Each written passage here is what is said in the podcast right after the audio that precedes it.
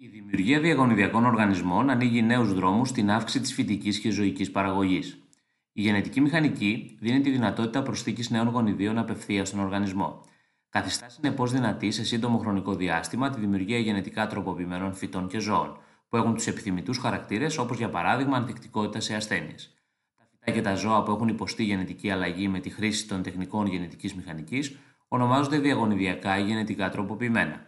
Όπως ήταν αναμενόμενο, η παραγωγή και η χρήση τους δημιουργεί διάφορους προβληματισμούς που αφορούν τις επιπτώσεις στην υγεία του ανθρώπου καθώς και στο περιβάλλον.